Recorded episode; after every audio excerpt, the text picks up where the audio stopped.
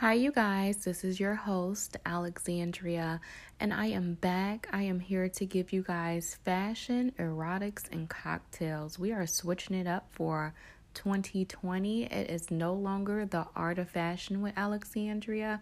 It is House of Noir, and I'm ready to give you all some great heat. Okay, you guys, I have an erotic tale I would like to share with you guys to stimulate your minds.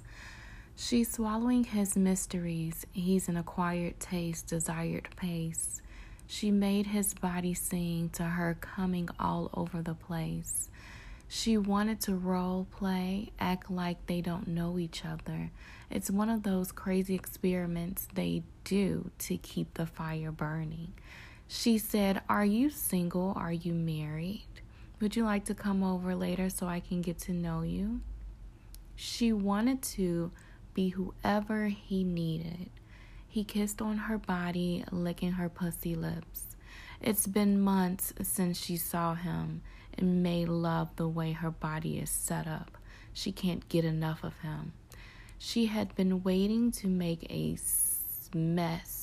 Sweat all over the place.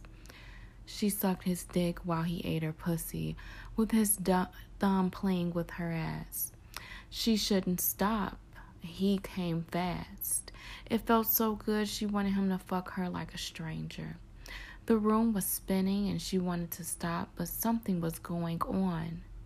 She couldn't think the way he was hitting all her spots.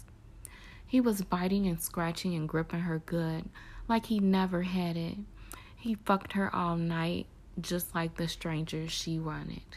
So I have a fun fact for my listeners. I am a Virgo. I am very feminine. I love sexuality. I love people to express it. I love high energies. If I'm with the right person, my sex drive is out of this roof. So as everybody know, the Virgo is the virgin.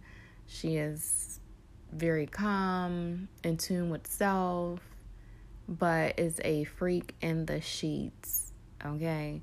So with that being said, you will get a lot more erotic tales. I just wanted to give you guys a little sample and see how far we can go with that. And until next time, this is your host, Alexandria, and thank you for stopping at House of Noir. Mwah.